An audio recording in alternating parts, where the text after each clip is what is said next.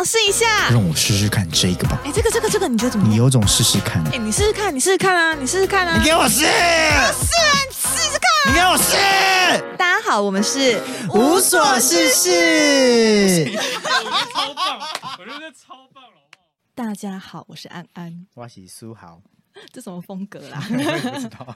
而且你为什么要跟我用不一样的风格？不然我要你，你有没有跟我蕊过？怪，现在怪我，这没有默契哈。我怎么知道你在想什么？你都忽然谈恋爱，我怎么知道你在想什么？哦，我们先欢迎大家，先鼓掌。我安安现在谈恋爱了。呃，为什么需要鼓掌？嗯，我觉得某个程度上，就是谈恋爱就是另外一个地狱。所以你现在是开心我进入到另外一个地狱里吗？算是啊，因为我真心觉得以前我常常跟你抱怨很多关于恋爱关系中的一些的的处理相处。对，然后我真的以前真的很常跟他抱怨，结果他现在谈恋爱的时候，就是 就是你知道他很久没跟我聊天，他因为他他一谈恋爱后就消失，然后就没跟我跟我聊天，以后某一某一两下来的时候，就是跟我抱怨，也没有说大抱怨，可是你知道他有点情绪哦，对啊，就是。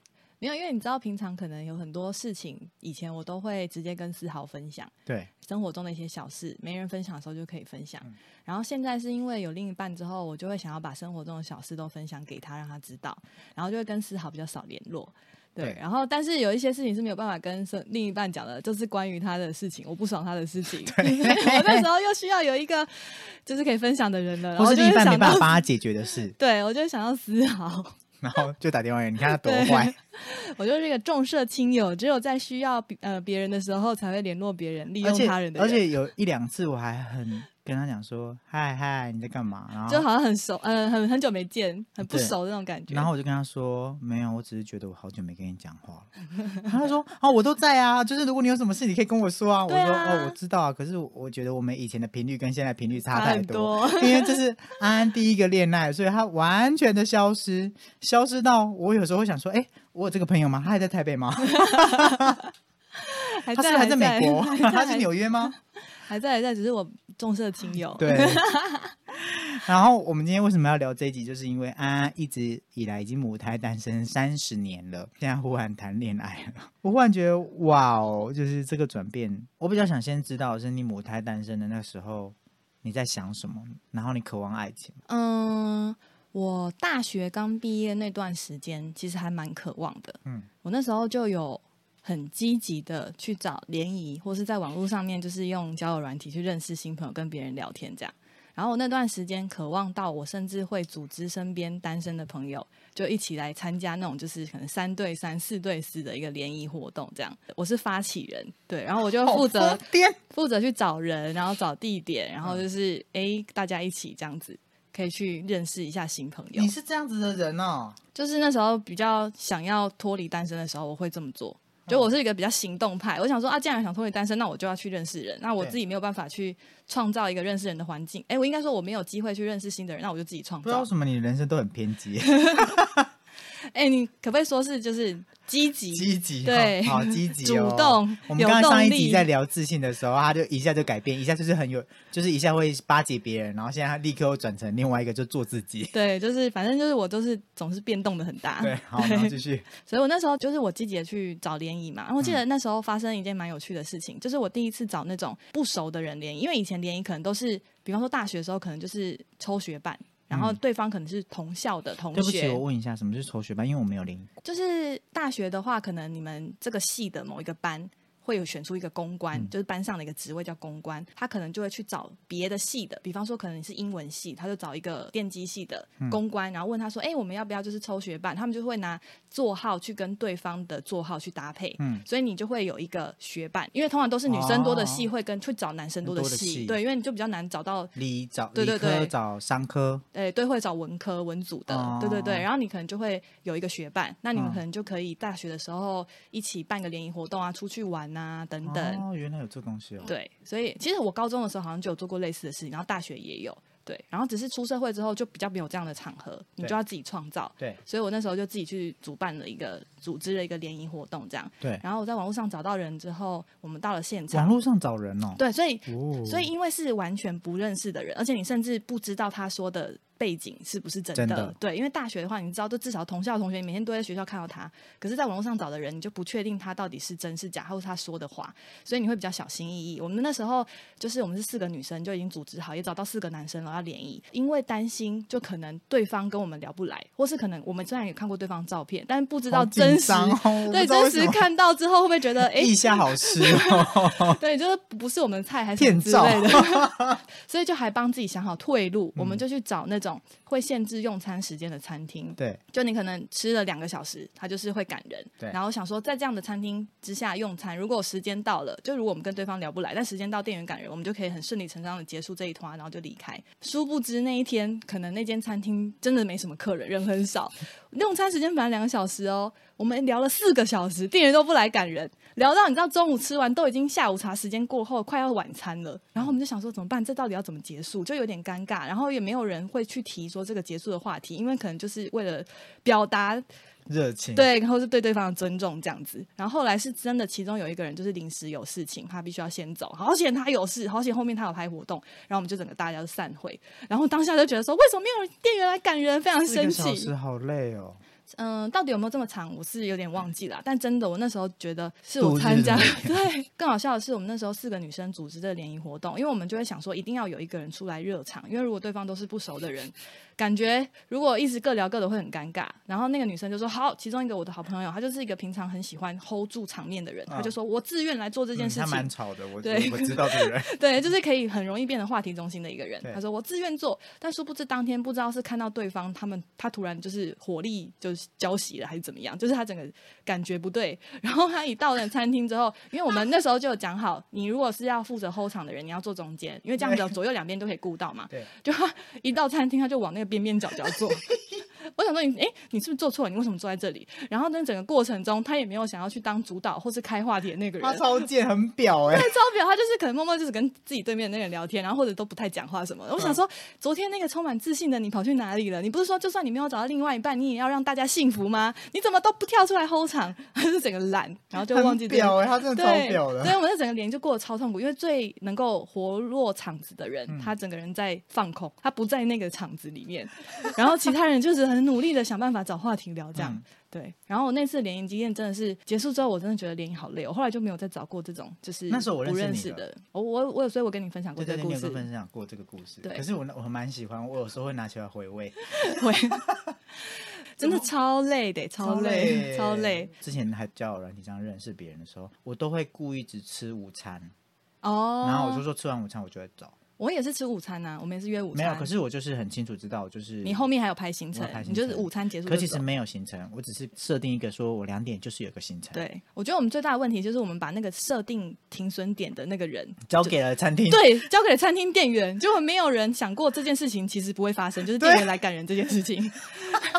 所以我们就这样子一路一路聊聊聊聊聊下去。我觉得可以想象有多尴尬哎，超尴尬的。然后那一次会组织联谊，所以我那时候就有点焦虑，觉得说我身边的朋友好像大家都已经有另一半了，然后可能甚至有些人就开始成家了。然后你会觉得，哎，自己没有另一半，接下来好像会越来越少朋友，就是大家都有自己的家庭，就不太会找你出去了嘛。对，就我可能要赶快找到另外一半，就是会有一种焦急感。对对。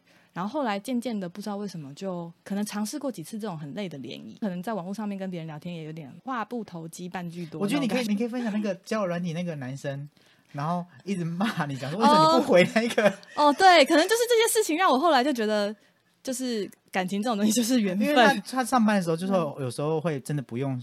通讯软体不回，然后那个人就敲他，然后敲了以后他就回了一句话，以后他就再也没回。对，然后等到他下班以后再回，那个人已经是骂他。对，他就暴气。就是如果是一个熟的人，我可能还会稍微回一下。对，啊，一个你刚在交友软体上认识，然后你其实不太熟，所以你就会觉得啊，没关系，我下班再回就好了。嗯结果我可能就是看了之后已读，但我没回。结果我下班之后就收到讯息说，他就说我都不回讯息，然后就一直就是指责我，觉得有心啊什么的。那你干嘛上来交友啊？对啊，就说我是一个奇怪的人还是什么之类的。关你屁事。然后我就想说。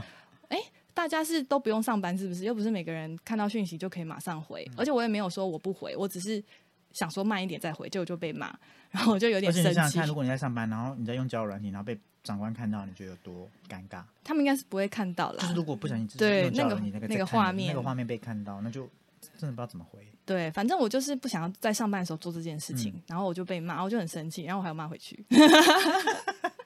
那一场我看的蛮开心的。对，我就是觉得说你这个人无理取闹，你怎么可以这样不尊重别人？反正就是有讲一些。哦，所以你就是后来就开始觉得还好，不需要那么积极的去找对象。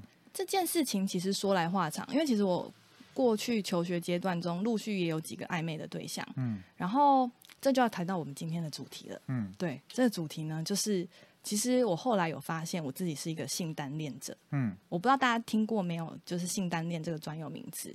它的定义就是，我可以喜欢你，但是你不可以喜欢我。霸道哦！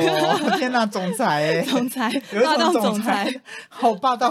快点，爱上我了吗？突然有一种奴性，要喜欢我了吗？我的奴性好像被勾起，忽然间喜欢。对，总而言之，他就是他可以投入一段感情，嗯，在前提是。对方比较喜欢自己，嗯，所以我可能有过几次暧昧的关系，是就是我可能很喜欢对方，然后我就会常常找对方聊天啊，或是约对方出去玩、看电影什么的。但是当我发现，哎，对方看我的眼神有一点变，或是他找我聊天的频率有点变高，我开始意识到说，这个人可能开始喜欢上我，或是对我有意思了。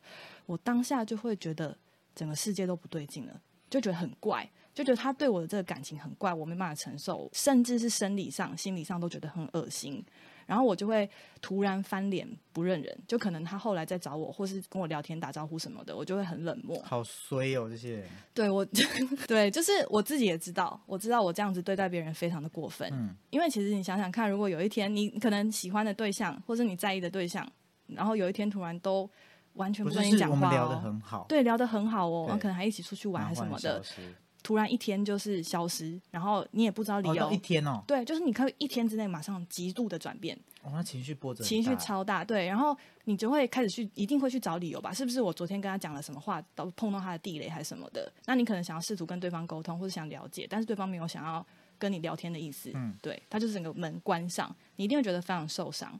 但是拒绝别人那个当下，其实我也是非常受伤的。就是我觉得我怎么会这个样子？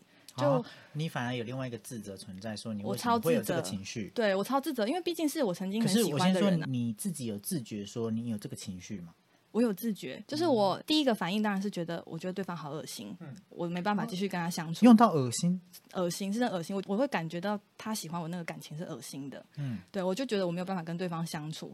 然后可能当我就是排斥对方一阵子之后，我会觉得自己很贱很坏，就我怎么会这样子去伤害一个人？嗯，对，因为我知道如果我这样被对待，我一定会很受伤。对，就是这样伤害过可能一次两次伤害别人之后，我就觉得，哎，我是不是其实不太适合谈恋爱？对，然后我有跟我的朋友分享说，哎，为什么我会这个样子？你们有过这样的情绪吗？然后那时候他们跟我说，可能是你还不够喜欢对方吧。嗯，对。然后我就想说，哦，所以如果我不够喜欢对方，会这样？对，那是不是我还没有找到足够让我喜欢的人？我就开始疑惑了。那什么叫做非常喜欢？对，什么叫做喜欢到你不会觉得对方恶心？所以我以前的喜欢都是假的嘛？都不够喜欢吗？然后我就开始觉得很疑惑。所以就因为这些经验。有伤害过别人的经验，我就开始觉得说，嗯，不要让自己去随便伤害别人好了。就是你知道，把自己关着、收着，因为你只要可能一出去就会伤害别人，你就不想要再体验第二次。所以慢慢的，我可能从原本很积极的想要去认识新对象，到后来就渐渐的开始觉得，嗯，如果没有把握，我真的很喜欢对方，我还是不要去伤害他好了。我就开始变得比较是佛性的发展关系嘛，就不会想要积极发展。觉得缘分到了就到了，但没有就算了，大概是这种感觉。啊，我真的没有这个。对啊，因为很难遇到有相同经历的人。我一开始也觉得自己很怪，嗯，就无从理解起，不知道自己为什么会这样子，觉得自己可能会单身一辈子。我甚至还有跟我的一个很好的朋友说，就是我觉得我这一辈子，因为人都可以活到一百岁嘛，我就觉得我大概五六十岁能够找到另一半就够了，就是 把时间拉的很长，就觉得说反正如果五六十岁找到，那我还有大概人生的一半可以跟他相处啊，天哪，也够啊，对，人生正面呢。你到你可能到七十岁的时候就已经开始失智，想说，呃，你是。谁，你就睡在旁边。哎，那说不定还会谈一个就是纯纯的恋爱。不是，你这人生真的是超极励志，因为你上次跟我讲说，你看你其实只要存三十万，你就是可以选择安乐死。哦，对，但我不不确定这个数字是正确的。当然不是，可是起码你就会觉得让我觉得，哦，我人生好像充满希望。如果今天过得不顺遂，你就可以存钱，我拥有选择死亡的权利。对你赶快存钱去认识 就觉得啊，原来有这个选项哦。然后我就觉得啊，原来也蛮轻松的，蛮简单的。你看你现在讲这句话，我就觉得哇，到六十岁你还有六十岁可以活哎。对，就俺们可能不一定六十啊，不一定可以活到那么老，但反正我还有人生的一半可以活。对啊，你我觉得不得了哎，那时候都不知道什么东西叫爱啊。我觉得看得很开。因为其实我也是蛮晚谈恋爱的，嗯，大概到二十二十四岁才谈恋爱。因为为什么你前面讲那个联谊我听不懂的原因，还有学办这个东西我听不懂的原因，是因为他们办那个联谊都不是我去我能去的。哦，我知道，I got it。就是我我能我去干嘛？你去交朋友。我我不知道我要去干嘛，所以，我我对这个东西好像比较没有共鸣，就是联谊这件事。哇，所以你没有体验过什么坐在别人的摩托车后面，然后去阳明山夜冲之类的活动？哦，还有一件事就是，我以前好像比较偏激哦，所以你不会参加团体活动？不喜欢，因为我知道我我不太对，我不太一样。嗯，所以我有点讨厌我自己。嗯，所以我讨厌我自己，我就会去工作。嗯，然后我就会赚钱，然后养自己。嗯，然后养自己的过程，我就会觉得我们学校的人都是笨蛋。因为 到底要得罪多少人？不是不是，那是那时候的想法。当然不是，他们都是笨蛋，就是就有点愤世嫉俗的感觉。对我愤世嫉俗，因为我觉得他们就是都拿家里的钱啊什么的。就是你自己很独立，你很棒。对，可是现在有时候想想，觉得哎，你才废嘞。因为那时候很中二。对，那时候我就定真死啊。我不是刚讲定真死啊？没错。对，反正就是我就是觉得我那时候那种中二感，我就是没有办法，所以我我就是觉得我出社会后，我才我才获得自我认同。我自我认同以后，我才开始去发展关系，发展关系。嗯。然后我才开始知道，原来关系是地狱。就是他人即地狱嘛。我现在知道为什么我爸妈他们会吵成这个样子，因为我发现哇，另外地狱，天哪，你自己活着是一个地狱，因为你过不了自己那一关，然后你你事情闷着，你没办法有人处理。嗯。可是当你今天在发展成另外这件事的时候，又是另外一个地狱的时候，你就觉得哇，天哪，有完没完？你们这些混蛋！那如果都知道是地狱，为什么你还想要发展关系？因为我觉得它其实还是有好处，而且我觉得我长大后的这个过程。里面我才知道，他其实就是你在面对这个人的时候，你就很像，因为我就觉得我很像我爸爸嘛。嗯。然后，因为当这个人存在的时候，你就会更容易看到你像爸爸的样子。我懂，我超级微懂。最近懂了是不是？对，我最近懂了。这是我等下想要跟你分享的其中一件事情。我们等一下再说。这些我先讲完我的，你就等下自己讲。就是我觉得，就是你会发现，哦，原来我原本就像我爸爸的复制品。然后我现在一看到他的时候，我在面对他的时候，就觉得哇，超像，像烂。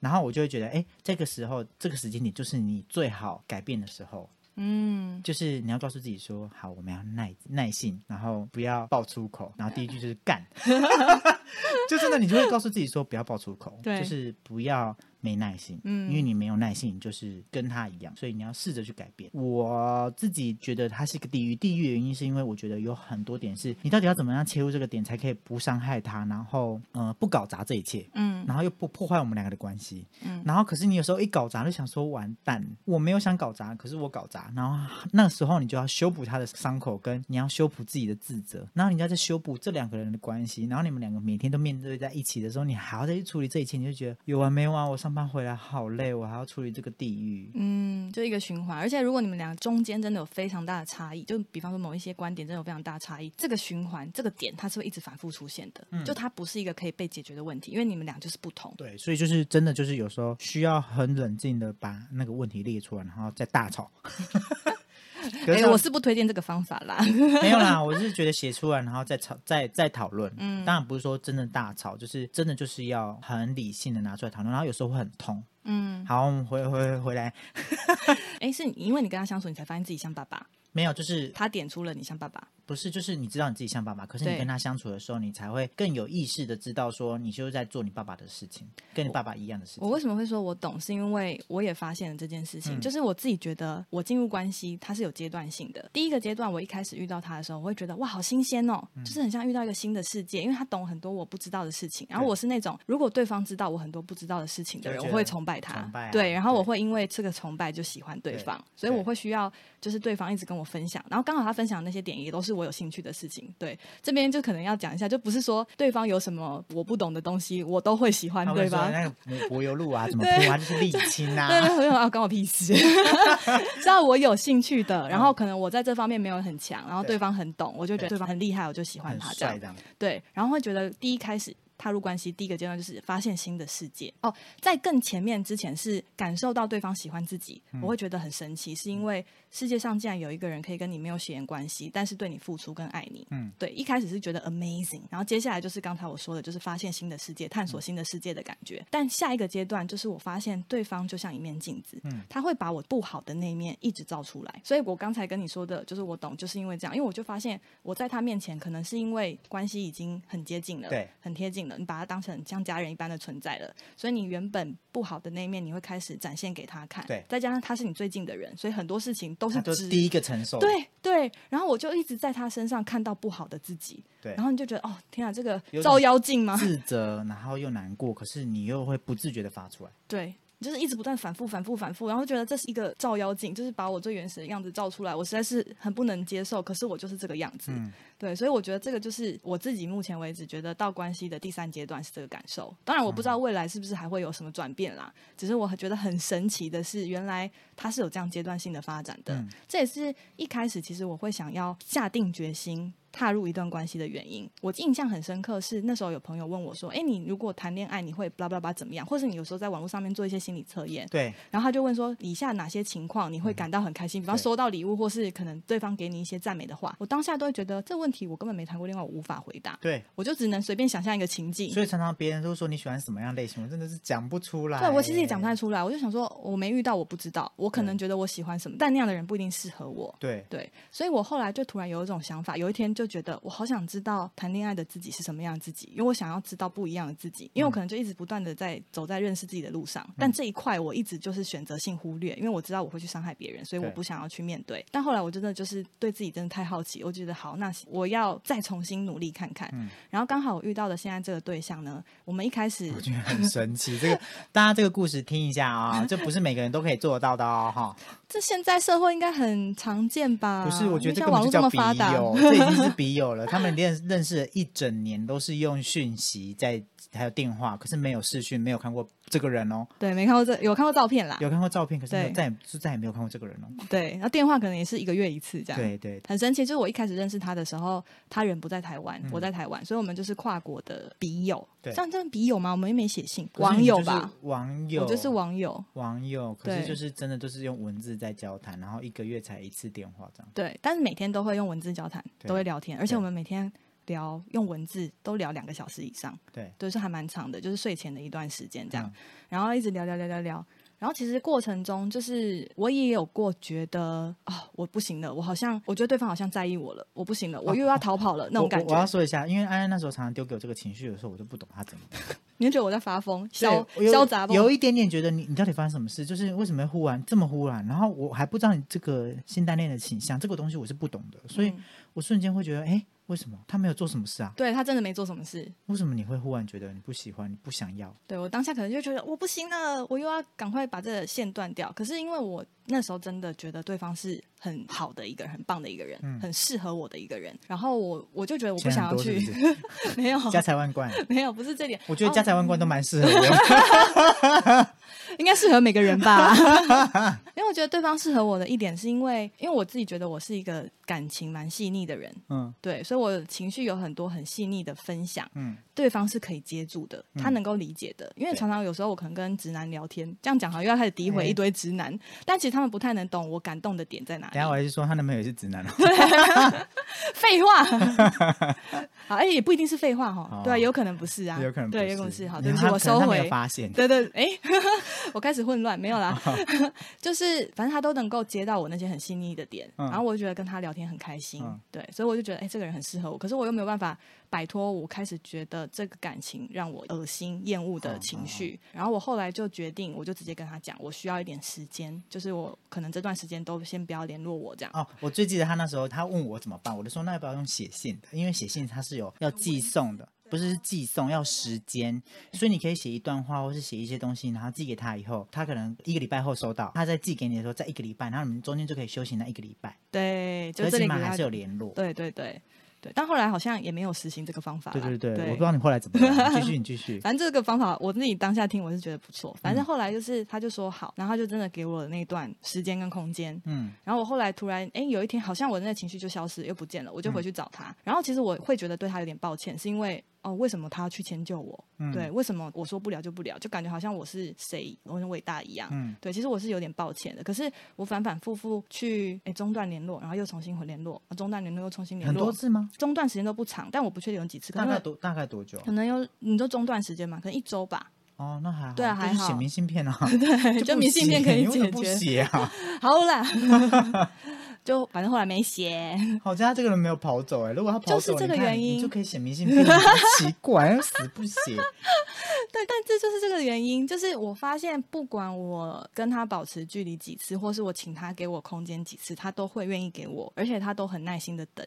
可是我觉得有个原因是因为他被锁在一个国外，对，他是 远距，然后没有时差，然后他那个地方他又没办法去任何一个地方，因为那时候那个 COVID nineteen 有对疫情，对对对对对对对，就反正他在那边可能有很多自己的事情可以做，这样对，不会像在台湾这样会觉得说你为什么不理我？对对对，因为有那个时差嘛，对。对，所以因为他给了我非常多的空间跟时间，然后这件事情其实让我开始信任对方，因为我觉得性单恋者没有办法投入一段关系，还有一个原因是因为他不够信任对方。这要说到就是我为什么我会知道自己是性单。恋者的原因是我突然在网络上面就是看到了志奇琪琪分享的影片，对他那时候就有介绍这样的倾向的人，他可能是什么样的人？为什么他们会是性单恋者？其中原因就是他们有逃避依恋的倾向，嗯，对。然后逃避依恋的话，它主要在于就是他可能从小小的时候。可能他希望得到什么，但是父母没有给他，那他就会转变成他不想要去依赖别人，所以最后形成了一个逃避依恋的一个倾向。嗯，但是这个倾向并不是不能改变的。如果你遇到一段关系，它是相对稳定，对方可能是安全型依附，那你从他身上得到了非常多的安全感，你可能就可以从逃避依恋转变成安全型依恋。但这部分的。一些讲解，我感觉可能就是草木谈心，比较适合。对啊，我只是就是稍微简单，你们喽，稍微简单讲一下。也就是因为我觉得我在他身上之后找到了一些安全感，因为我知道我这样做，我讲清楚，表明我自己的想法跟意愿之后，他会尊重我，而且他不会离开我。然后这样反复过程中，我就发现，哎，我好像那个恶心的感觉就消失了。嗯，所以后来他回国之后，我们见面第一天就在一起了。哦，对，那天我我他那时候也是他回来，我说，哎，要不要吃饭？他说我没有空。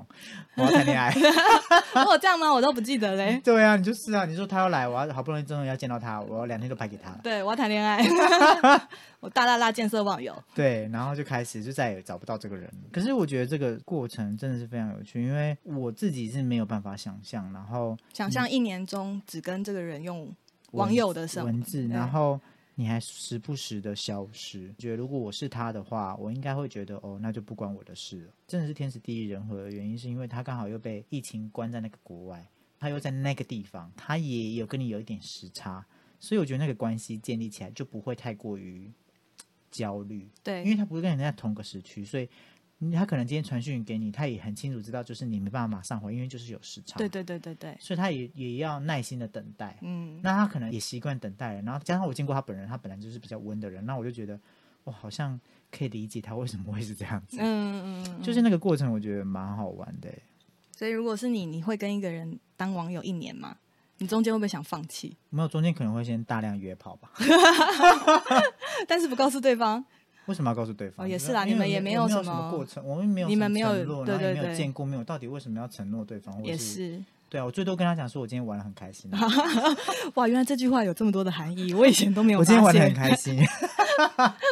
我懂。下次你如果你男朋友一回来说，我今天玩的很开心，你就说玩什么？对，什么意思？你跟谁玩？可是我觉得蛮蛮酷，这个这个过程，我我我我我觉得我可能这辈子没办法感受。嗯，对对，我没办法感受，因为可是我进入一段关系，我也是蛮辛苦的。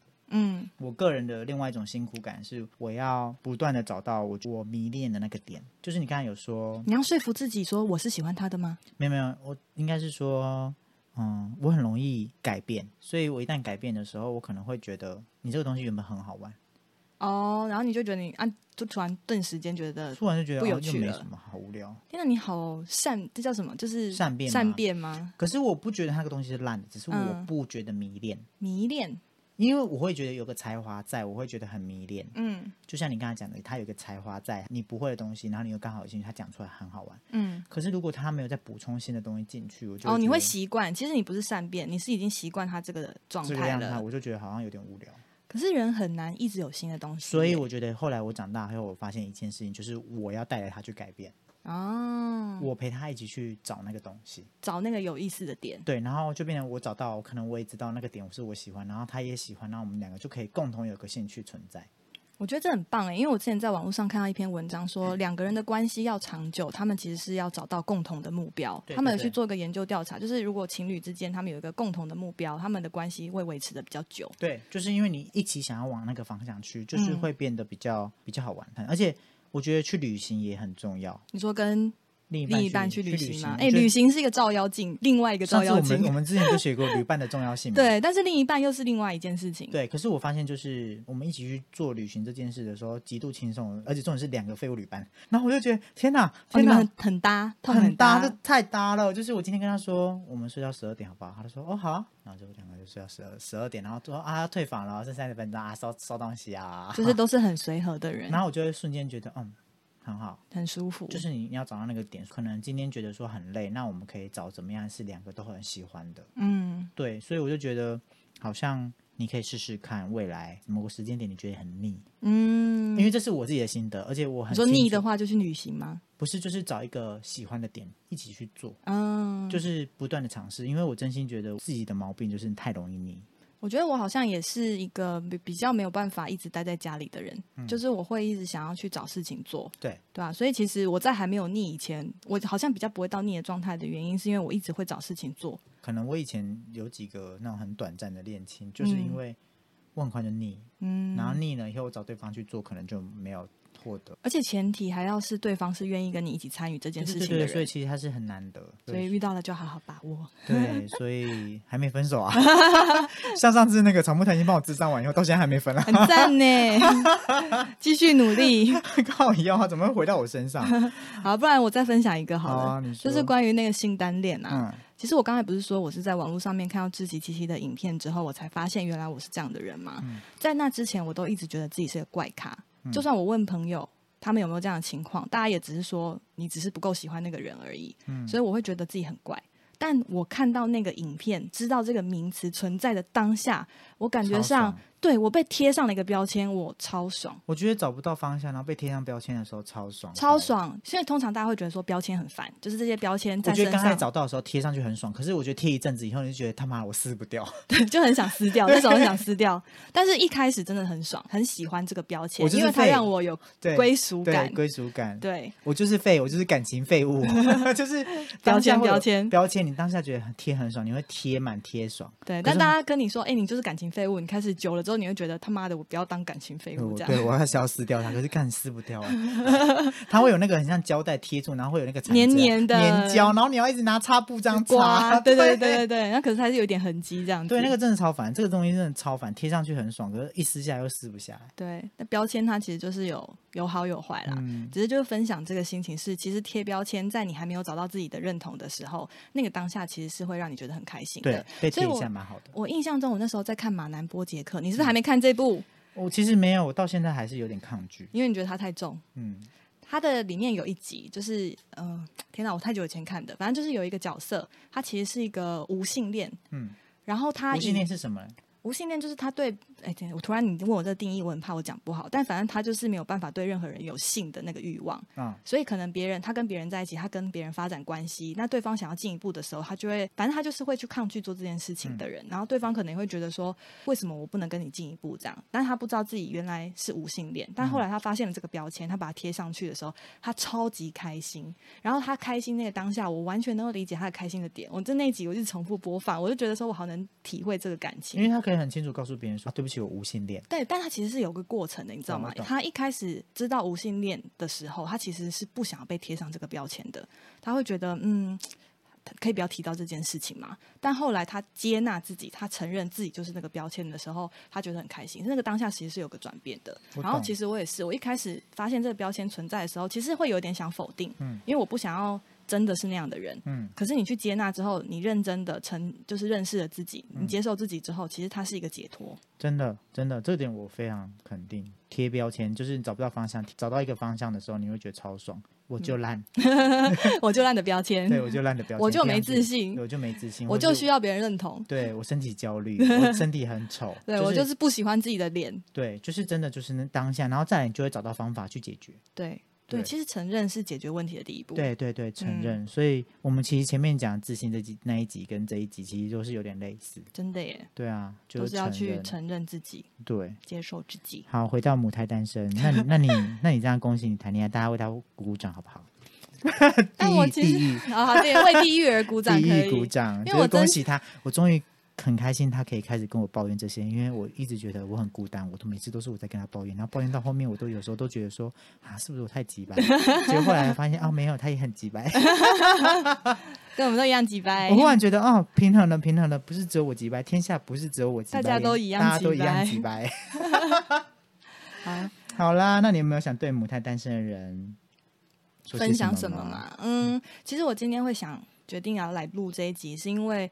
看自己其实的影片的当下，我被贴标签了，然后我觉得很开心，然后我会希望说，嗯，如果还没有找到自己的这个标签的人，就是让他们知道自己不是孤单的。对对，所以这是为什么我现在想要跳出来分享自己经验的。一个最主要的原因哦，真的，对啊，我觉得你讲出来的话，就会让大家比较有伙伴在。嗯，对，这也是我们这节目一直想要带给别人的感觉。毕竟这也是少数啦，对对对，我觉得，所以我觉得真的是需要。我觉得他们今天讲这个，我也蛮讶异的，因为这个主题也是他想的。我自己在听的时候，我我当初也真的不知道什么叫性单恋。嗯，对我也是真的听到他讲以后，我才知道原来有这个症状，因为这毕竟我人生没有发生过。嗯，对，就是我就是比较。感情丰富一点，还有就是，如果身边有朋友是这样的人，应该是说，如果是这样的人，他其实通常在伤害对方之后都会很自责。如果你是受伤那个人，我当然觉得你可以大骂，但是可能也可以不要太去批评，因为他自己已经很自责，说不定他也找不到那个方向。对对对，好啦，今天就这样。如果我剪得出来的话。你们就会听到这一集，也太随性了吧？这不就无所事事吗？我们就想试就试啊！哎，那我要跟大家说，现在是几月？十月对不对？现在十月，不知道大家什么时候听到这一集？能不能听到这一集的话，我希望不会是二零二二。好了，那我们今天就这样子喽，大家拜拜，拜拜。